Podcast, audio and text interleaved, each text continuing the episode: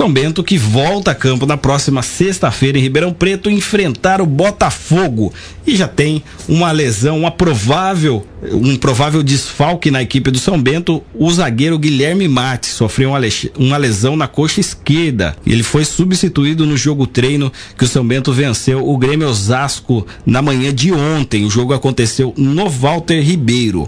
Mates irá fazer uma ressonância para avaliar a gravidade da lesão. Atualmente ele é reserva do Joilson e do Gerson. O zagueiro vira dúvida para a partida contra o Botafogo na sexta-feira em Ribeirão Preto.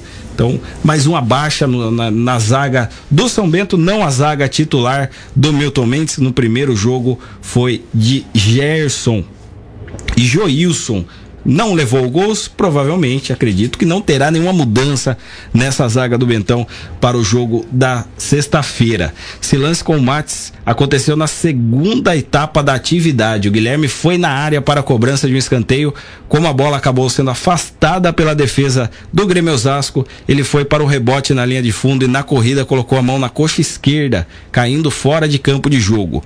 Logo que o atendimento chegou, foi feito o sinal para o técnico Milton Mendes substituir o jogador. Wesley, que havia saído no intervalo, voltou para o jogo e fez dupla com o zagueiro Alisson.